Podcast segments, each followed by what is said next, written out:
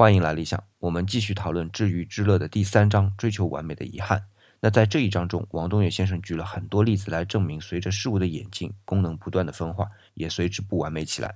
比如宇宙大爆炸理论，在大爆炸之前，我们说的事物是不存在的，因为无论是事物所存在的空间，还是事物发展的时间都不存在，而且所有的存在都是以能量的形式体现的。这可能是我们现在人类所能想象的最完美的状态。不存在有任何的缺陷。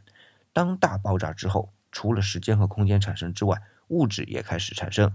目前知道的应当是三种基本粒子：夸克氢子和玻色子。虽然相对于能量，三种基本粒子已经不那么完美了，但是相对于接下来产生的物质，比如说质子、中子等，从功能上还是完美的多。